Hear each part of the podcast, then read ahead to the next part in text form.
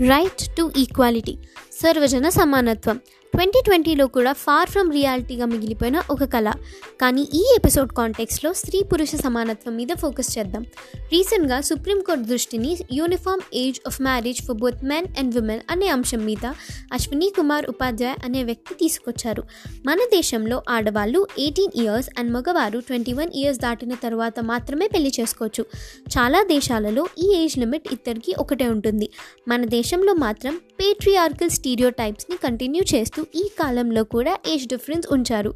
ఇలా చేయడం స్త్రీ పురుష అసమానత్వం జెండర్ ఇన్ఈక్వాలిటీకి దారితీస్తుంది అని వారి ఒపీనియన్ చాలా చిన్న విషయంగా అనిపించవచ్చు బట్ మేబీ ఇలాంటి చిన్న చిన్న చేంజెసే ఈ ఫార్ ఫ్రమ్ రియాలిటీని రియాలిటీ చేస్తాయేమో.